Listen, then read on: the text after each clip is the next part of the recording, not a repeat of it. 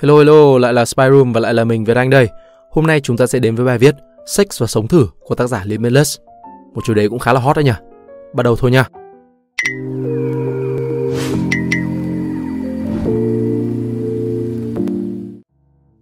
Hôm bữa có một bạn nhờ anh như sau.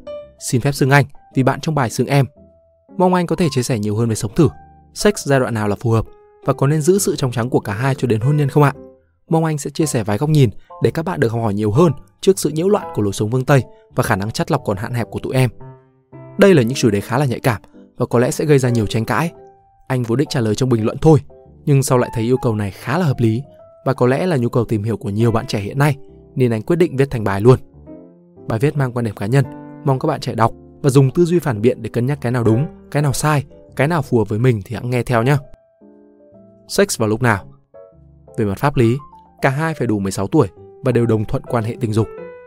Về mặt lý thuyết, các bạn trẻ chỉ nên quan hệ tình dục sau khi đã có đầy đủ kiến thức về giáo dục giới tính, sex education, tức là các bạn đã có đầy đủ những hiểu biết về thế nào là quan hệ tình dục và quan hệ tình dục an toàn, những lợi ích của quan hệ tình dục, những hệ quả của việc nghiện sex, mang thai ngoài ý muốn, vân vân.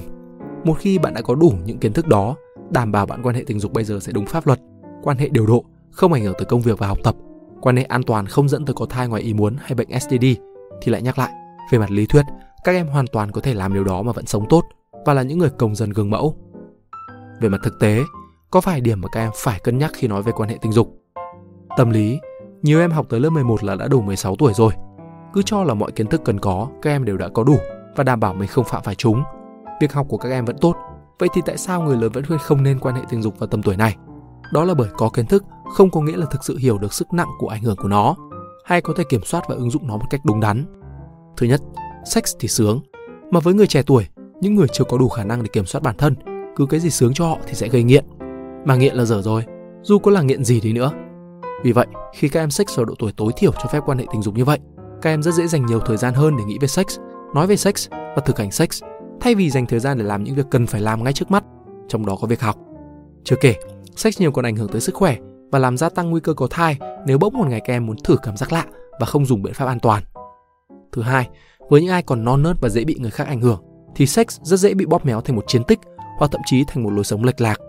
Bởi vì các em còn non nớt nên nếu bị vây quanh bởi những nông dân, những người coi số lượng nông sản là bằng chứng cho sự thành công của một người, thì các em cũng sẽ coi số người mà các em quan hệ tình dục cùng là thứ quyết định giá trị con người mình.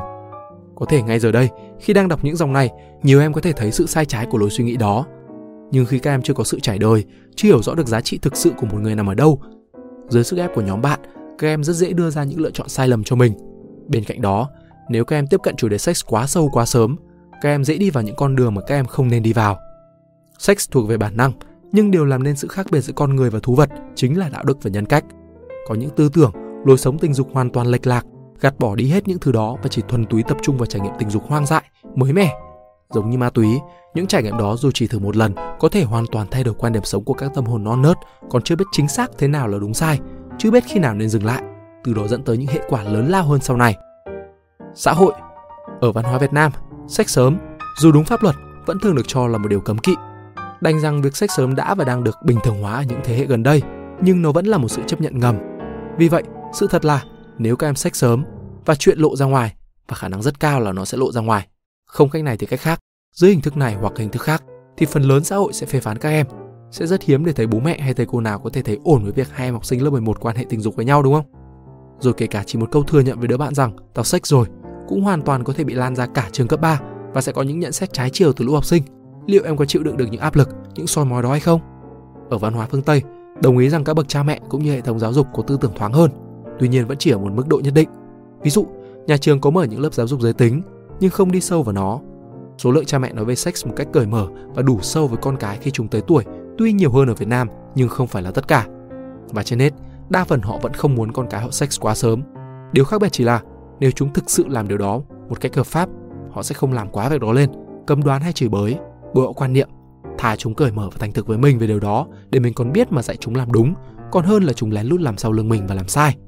Nhưng Tây là Tây, mà Việt Nam là Việt Nam.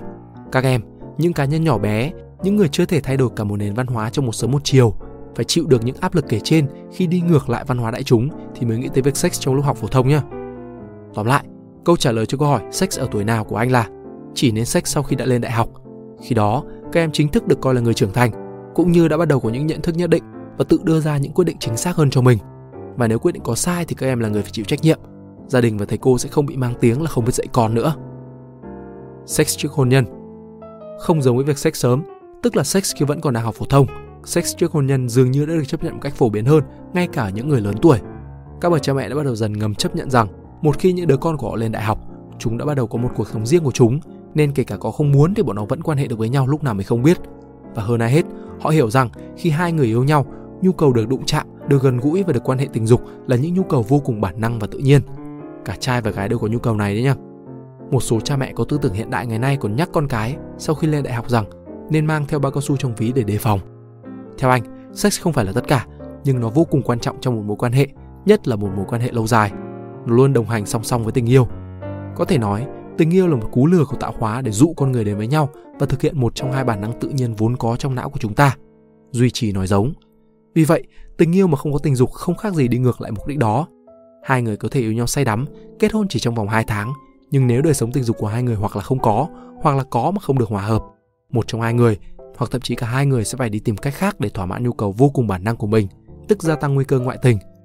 Bản thân việc cảm thấy không hài lòng khi gần gũi với người mình yêu đã là một tác nhân dẫn tới ý muốn chia tay rồi. Và nếu bằng một phép màu nào đó hai người nhịn được và chờ tới tận kết hôn xong mới sex thì rất có thể khi đó đã quá muộn. Vì vậy, theo anh, sex trước hôn nhân là nên bởi nó giúp cho cả hai người nhận thức xem liệu có trở ngại gì lớn lao trong đời sống tình dục sau này hay không. Tuy nhiên, đừng quên rằng sex phải được sự đồng thuận của cả hai phía. Nếu một trong hai người có quan điểm khác nhau về sex trước hôn nhân, tốt nhất là dừng lại thay vì cố cưỡng ép người kia phải làm theo ý mình nhé. Và đương nhiên, đừng quên phải luôn luôn sử dụng biện pháp an toàn nếu không muốn mang thai ngoài ý muốn. Nhân tiện, một lời khuyên cho những ai đã, đang và sẽ sex, tuyệt đối không lưu lại kỷ niệm sex dưới bất cứ hình thức nào. Công nghệ hiện tại cho phép bất cứ ai lấy dữ liệu của các em bất cứ lúc nào. Các em có thể nghĩ chỉ hai người biết thôi, nhưng khi nào các em còn dùng thiết bị công nghệ cao và mạng internet thì khi đó vẫn có rủi ro rằng những giây phút riêng tư đó được truyền tải trên mạng, không cách này thì cách khác. Ngay cả khi không nhìn thấy mặt, hẳn em vẫn sẽ không thấy hay ho gì khi những bộ phận nhạy cảm của mình được phô bày cho cả thiên hạ nhìn ngắm đúng không? Hãy luôn từ chối nếu người yêu ngỏ lời muốn quay phim hay chụp ảnh lại khi ép sex. Nếu họ cưỡng ép em, hãy chấm dứt với họ ngay lập tức. Sống thử Nếu như sex trước hôn nhân đã và đang được chấp thuận ngầm với các bậc phụ huynh, thì sống thử lại gặp nhiều tranh cãi hơn. Lý do là bởi với các cụ, sống thử sẽ đánh mất phẩm giá của người con gái. Đương nhiên, phẩm giá của một người thì chả liên quan gì tới việc sống thử, nhưng văn hóa của Việt Nam là vậy. Vì vậy, trừ phi các em thuê trọ ở riêng và ở thật xa, nơi mà không có nhiều người quen trong gia đình em hay qua lại. Nếu không, kể cả em có muốn thì cũng khó mà có thể sống thử với người mình yêu. Cá nhân anh thì anh nghĩ sống thử có khá nhiều ưu điểm. Khi sống thử, hai người sẽ có cái nhìn chính xác hơn về người kia. Thay vì trước kia chỉ nhìn họ ở những điểm họ đẹp nhất, lịch thiệp nhất, nhìn qua những gì họ làm cho mình, tặng cho mình, thì giờ đây các em sẽ được nhìn người kia qua những gì họ làm với chính bản thân họ, cũng như cách họ đối xử với những người quanh họ. Tin anh đi, kể cả khi hai người đã yêu nhau từ lâu lắm rồi, thì tới khi sống thử với một người, các em vẫn sẽ đi hết từ bất ngờ này tới bất ngờ khác đấy. Bên cạnh đó, khi mà lối sống của hai người bắt đầu va chạm vào nhau, các em cũng sẽ bắt đầu có những mâu thuẫn mới. Từ đó học được những bài học mới về một mối quan hệ như cách giải quyết mâu thuẫn, cách thương lượng những giới hạn, cách nhìn người. Quan trọng hơn, các em sẽ học được về chính bản thân các em. Em cần gì, không thể chấp nhận điều gì ở một người yêu. Sống thử có thể nói là một đợt tập dượt, một mô hình mô phỏng của hôn nhân.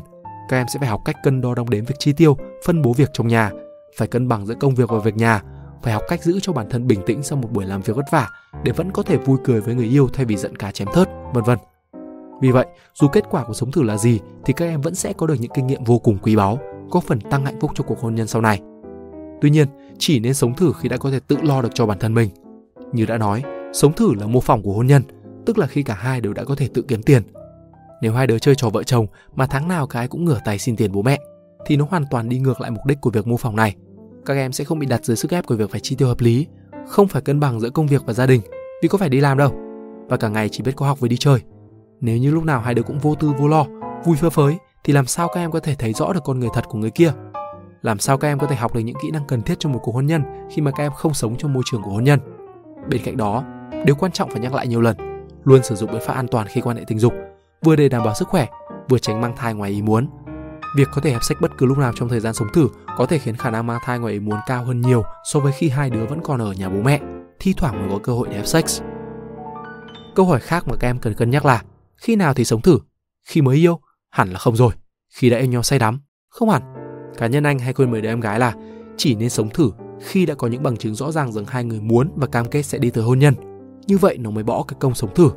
Chứ nếu trong thâm tâm mới biết rõ là người này chỉ yêu được, không cưới được thì đừng mất thời gian sống thử làm gì cho mệt đầu. Nếu không có điều kiện sống thử thì sao? Thì đành phải nhiệt tình quan sát người kia mỗi khi có cơ hội để có cái nhìn đúng đắn hết mức có thể về họ thôi chứ sao. Có rất nhiều cách để các em có thể đánh giá xem hai người có hợp để đi tới hôn nhân hay không mà không cần phải sống thử.